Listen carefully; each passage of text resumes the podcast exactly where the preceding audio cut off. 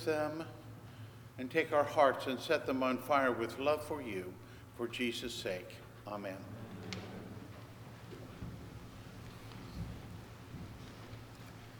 Complain, complain, complain, complain. Do you ever have days when you just complain about everything? No matter what anybody says to you, you complain. You don't want solutions, you don't want help, you don't want to fix it. What do you want? You want to vent. You just want to fuss.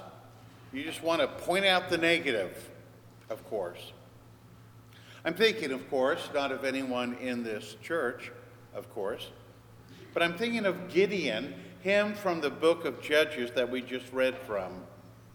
However, his story of complaint may sometimes be our story, and so let's see here what we can learn.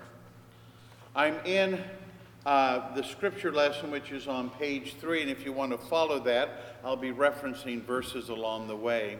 When we meet Gideon, he's in a wine press. This is kind of like a wooden barrel for crushing grapes. It may be as small as perhaps 60 gallons, it may be as large as perhaps 300 gallons. In any event, the angel of the Lord appears to him and says to him a most remarkable statement, a kind of pokey statement. He says, The Lord is with you, O mighty man of valor. Now that's really funny because he's hiding in a wine press on his own property. Mighty man of valor. And Gideon in verse 13 complains about oppression. He asks the question, why? Please, sir, if the Lord is with us, why has this happened to us? And where are the wonderful deeds that our fathers recounted to us, saying, Did not the Lord bring us up from Egypt? But now the Lord has forsaken us and given us into the hand of Midian. His complaint, in a nutshell, is back then, in the good old days, we had success. But now, in the present, where I live, we get bullied and pushed around. Why the difference? And the answer to that is a very interesting one. The Lord commissions him. Verse 14 Go in this might of yours and deliver Israel from the hand of Midian. Do not I send you? You know, I think that one reason that many people do not pray is because if they talk to God and complain about things in their life, God by His Spirit might open up to them that the solution to their prayer is them. There's a wonderful cartoon in religious publica- publications some decades ago. One of them was a cartoon about a frog named Pontius Puddle. He was a frog and he lived on top of this uh, water lily and he would pontificate about a variety of topics.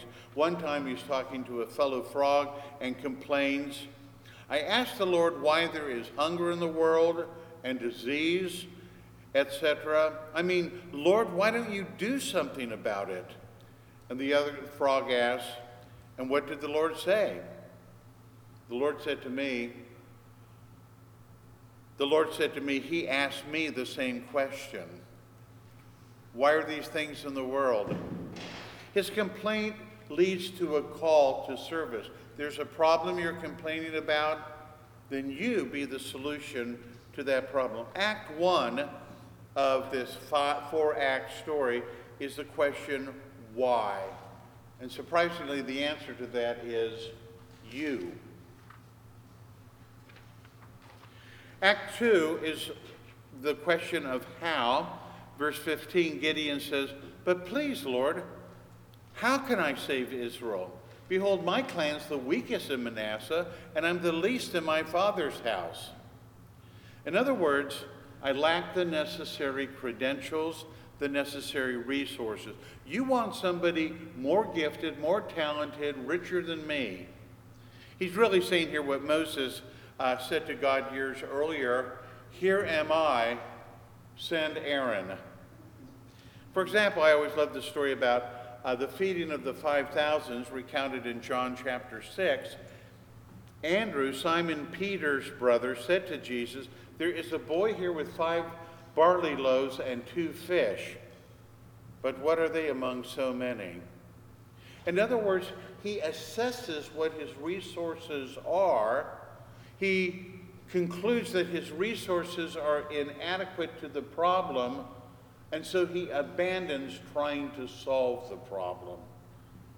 And there's two ways which we can understand this how question. There's the how of Zechariah, and there's the how of Mary. Zechariah, the father of John the Baptist, was told he would be the father, the forerunner of the Christ. And he says, How can this be? It's a how of doubt.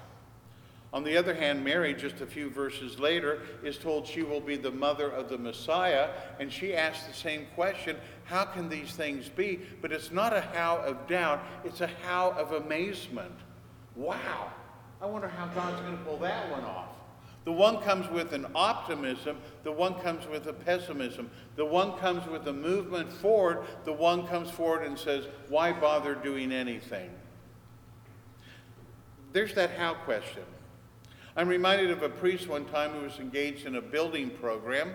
They had had the focus groups, they had met with the different organizations in the church, they had crafted a building plan for a substantial uh, enlargement of the church and improvement of things. And they knew that the plan was going to be presented soon to the congregation. One Sunday, the minister got up and he said to the people, I have some good news and some bad news. The good news is that we have all the money we need for the new building program. Well, that was a surprise. They burst into applause. They hadn't been asked yet, and here they have enough money. He said, Well, the bad news is that that money is still in your pockets. You know, it's a question about how and how we understand the resources God has given. How are you going to do that? And I have to confess, this is where I, as a priest, get depressed and fearful. Because I come up and I see things that need to be done, but I don't know how to f- move forward. And like Andrew, I said, Well, here's my resources, but they're just inadequate for this particular calling. And then I quit. I remember years ago serving uh, as a youth pastor at a church in Montgomery, Alabama. Our church went to and serviced, don't be offended by the language, it was the language this institution used for itself. There was in uh, Montgomery a thing called the retarded village. That language was not considered impolite, uh, impolitic in its day. Uh, but they also bought a YMCA that had moved and they bought their facility and they had daily programs and they had big programs. They had a swimming program. But we, our youth group volunteered to help do the, uh, the Halloween program for these people. And I thought, well, that's a good thing. You know, our kids are going to enjoy that. So we kind of did some planning and stuff. But I arrived an hour and a half before the kickoff of the program, which was 6 to 8, and I got there at, you know, 4.30 and I picked up one kid, and we walked and we had four boxes, and we walked in, and the woman met us, and she said, "Now this is our place, and you know we got nice lighting here. We got the kitchen over here. You can have food service there. Uh, I'm up this hallway with two other gals, and if you need us, come and help us." And she turned and walked away. And it was the most depressing moments of my life. I just thought, we are going to crash and burn. I don't know how to do a party. I don't know how to do a party for this clientele. And the guy looked at this guy and he kind of shrugged his shoulders. And we sat there and I would have despaired, except I knew that in three and a half hours, the clock would eventually hit 8 o'clock and I'm out of there. Well, golly, uh, four gals from my youth group came walking in. They had some boxes. They looked around and said, This room is great. It was a double gymnasium with seats coming down. They said, "This is perfect," and we get, and they start unpacking their box, and they got their black and uh, orange crepe, and they twisted it up, and they hung it, and they had posters they had made. Some other girls showed up, and they had Halloween decorations. We had costumes for all everyone that showed up and gave costumes to one another. The biggest hit was the cakewalk that they had these big. Uh, uh, uh plaques where they put down first, second, third base, and then home run, and we had a music, we played Boris Karloff's The Monster Mash for two hours. And, uh, you know, they would stop it and everybody won a prize, you know. We, the only thing we ran out of was food. uh, that we gave the kids the food if they won, you know, in the cakewalk. And so our kids were very creative. They simply stole the food back from the kids we gave it to and then gave it to them again. And they didn't know the difference. They were laughing. They were having a good time. So everybody lived happily ever after. We had one gal who was played a gypsy. She was a wallflower. And I thought, you know, this girl has nothing to offer here. And she showed up in this Ro- Romanian blouse with this vest, and it was all decorated. And she had her uh, makeup done with very, you know, dark eyes. And uh, she was going to be a fortune teller. And she told fortunes, did a great job. I brought one kid who had no arms. Uh, he walked barefoot because he could pick up stuff with his feet, but he came there and she was said, Well, you know, we want to read your fortune. Uh, give me your hand and let me see your, uh, I'll read your fortune. And I'm thinking, Oh my gosh. And the kid didn't think anything. He just picked up his foot and put his foot up on the table. And she says, Well, look at this. You have some wonderful lines. I'm going to tell your fortune. It was fun. It was funny. It was joyful. It was affirmative. And when the whole thing was over, we had a big circle and we held hands and we sang two hymns, and we had a prayer for everyone and for special people. I went around and anointed them with holy oil, and it was a great evening. And the woman who ran the program came out and she said, You know, youth groups come and volunteer for us all the time, and they're well intended, but they don't usually do a very good job. I've been here for six years. This is the best program we've ever had. Thank you. And I just thought about how I was so fearful, and if I could have rolled back time and said no to it, I would have. But the Lord pushed me forward. I looked at my resources and said, I can't do it. But the Lord gave his resources. Look what he says in verse 16. And the Lord reassured Gideon of help, I will be with you. And that's the greatest resource we have. The greatest resource we have is the Lord is with us. We say that every Sunday in the peace, don't we? The Lord be with you. What a blessing that is. I recently read Eric Metaxas's book for a second time, uh, Amazing Grace, subtitled The William Wilberforce and the Heroic Campaign to End Slavery. There's a wonderful quote here. On the 24th of February, 1793, a tired 88 year old man wrote William Wilberforce, quote, Unless God has raised you up, I see not how you can go through with your glorious enterprise in opposing this execrable villainy. You will be worn out by the opposition of men and devils. But if God is with you, who can be against you? Oh, be not weary in well doing. Go on in the name of God. Go on in the power of his might, till even American slavery, the vilest that ever saw the sun, shall be banished away before it. And one week later, that 88 year old man was dead. His name was John Wesley, and this was the last letter he ever wrote. And what resource did he give to Wilberforce? The Lord is with you. The complaint in Act chapter 2 is how? And the answer is the Lord is with you. That is always our greatest strength. Act chapter uh, Act 3 raises the question of who. Gideon doubts. Is it really God who's speaking to me, or is this just my own fervid imagination out of control? Verse 17, Gideon says, If now I have found favor in your sight, then show me a sign that it is you who speak to me. And then Gideon makes an offering, a present of some cakes and a, and a kid to be offered. And then they come down and they are consumed by fire. There's the miracle. And he is reaffirmed. I, have read the commentaries on this, and I've asked the question was this a good thing or a bad thing that he asked for a confirming sign of God? And half the commentaries say no, this was a bad thing, and half say no, that's a very legitimate thing. Whether it's good or not, maybe isn't the final point. The final point is, as C.S. Lewis says, God condescends to our maturity. Sometimes when we ask for a special sign, maybe that's right, maybe that's wrong, but sometimes God gives it to us anyway. God walks with us as with a toddler, and he lets us know it is I. Act chapter 4 addresses the question, why me? In verse 22, Gideon says, Alas, for now I have seen the angel of the Lord face to face. What is Gideon's response here before the miracle, before the calling, before the task that's set before him? It's amazing. It's humility.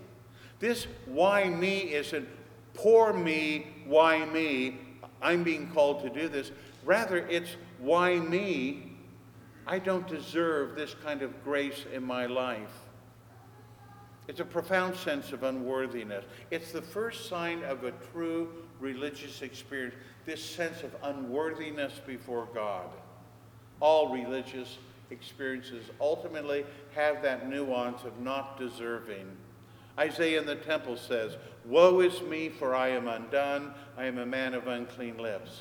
Peter in today's gospel says, Depart from me, O Lord, for I am a sinful man. John on the island Patmos says, I fell at his feet as though dead.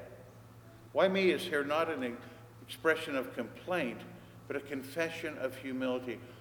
Why should I receive such a blessing? You know, I've known I wanted to tell this story to this congregation because it happened in Springfield. Uh, 44 years ago, when a, while a seminarian, uh, I served a summer here at St. John's Roman Catholic Hospital in the clinical pastoral education program, 12 weeks for that summer. Uh, we did visitations, we learned things. Mostly we did visitations in the afternoon. Every six weeks, that meant three times that summer, I served as a chaplain for the ER room over the weekend. And on that occasion, I would spend the night at the hotel. Uh, I was reading a book. The phone rang. It was the ER nurse. She said, Is this the chaplain on duty? I said, Yes. She said, Could you come down here? We have an emergency. So I got dressed and came down. I had my black shirt, my white collar, but I had a little black tab on the collar. And the black tab means I'm not ordained yet. It, it, it was a sign for the people who knew. So nobody knew what it meant, but it was still there. And that black uh, sign says, I'm not ordained yet. So I got dressed and I went down and she was waiting for me. She said, You're the chaplain. I said, Yes, ma'am, I am. She said, We have a little 11 year old boy in here and he's in crisis. I said, Yes, ma'am. He said he was out water skiing with his family. His grandfather ran over him with a ski boat. It was a mistake. He meant to go forward. He ended up going in reverse. The boy's t-shirt got caught in the blade. The blade cut three or four ribs. Uh, his lung, his one lung is filled with uh, lake water and blood. And I said, okay, I can pray for the young man. She said, well, prayer is good, but I need you to do something. I need you to talk him into wearing his oxygen mask. His oxygen level is fallen. And we're going to do a procedure and vacuum out his lung. But if he falls into a coma, we could lose him. He could die.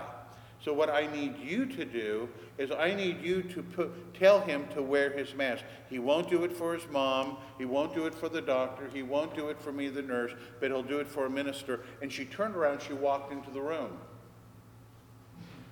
And I stood there thinking, oh my gosh, you see this little black thing here?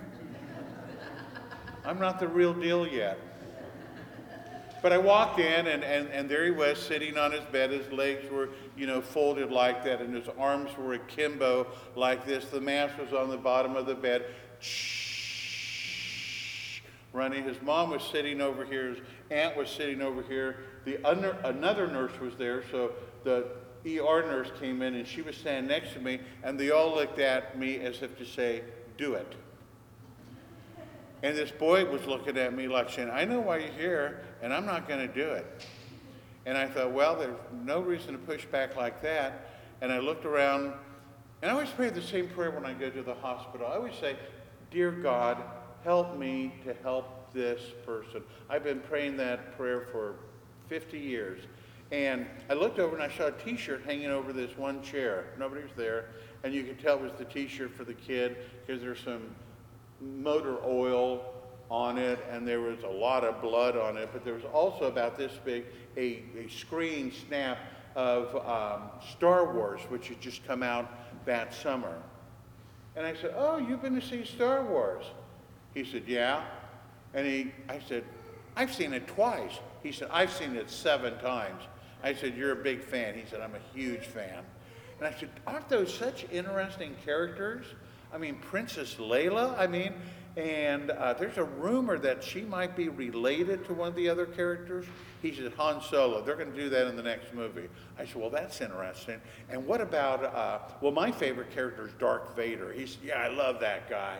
I said, He is, his voice is so good you know, Han Solo. He said, they say he's his father. And I said, I've heard that rumor too. And, I and of course, you could look at the mom and the nurses, and they're all thinking, okay, we're all enjoying the movie review, but the kid might be dying, so could we move on with the mask? And I walked over and I picked up the mask and I put it on and I said, Hans, I, uh, Luke Skywalker, I am your father. Come to the dark side. He goes, yeah, that is so cool.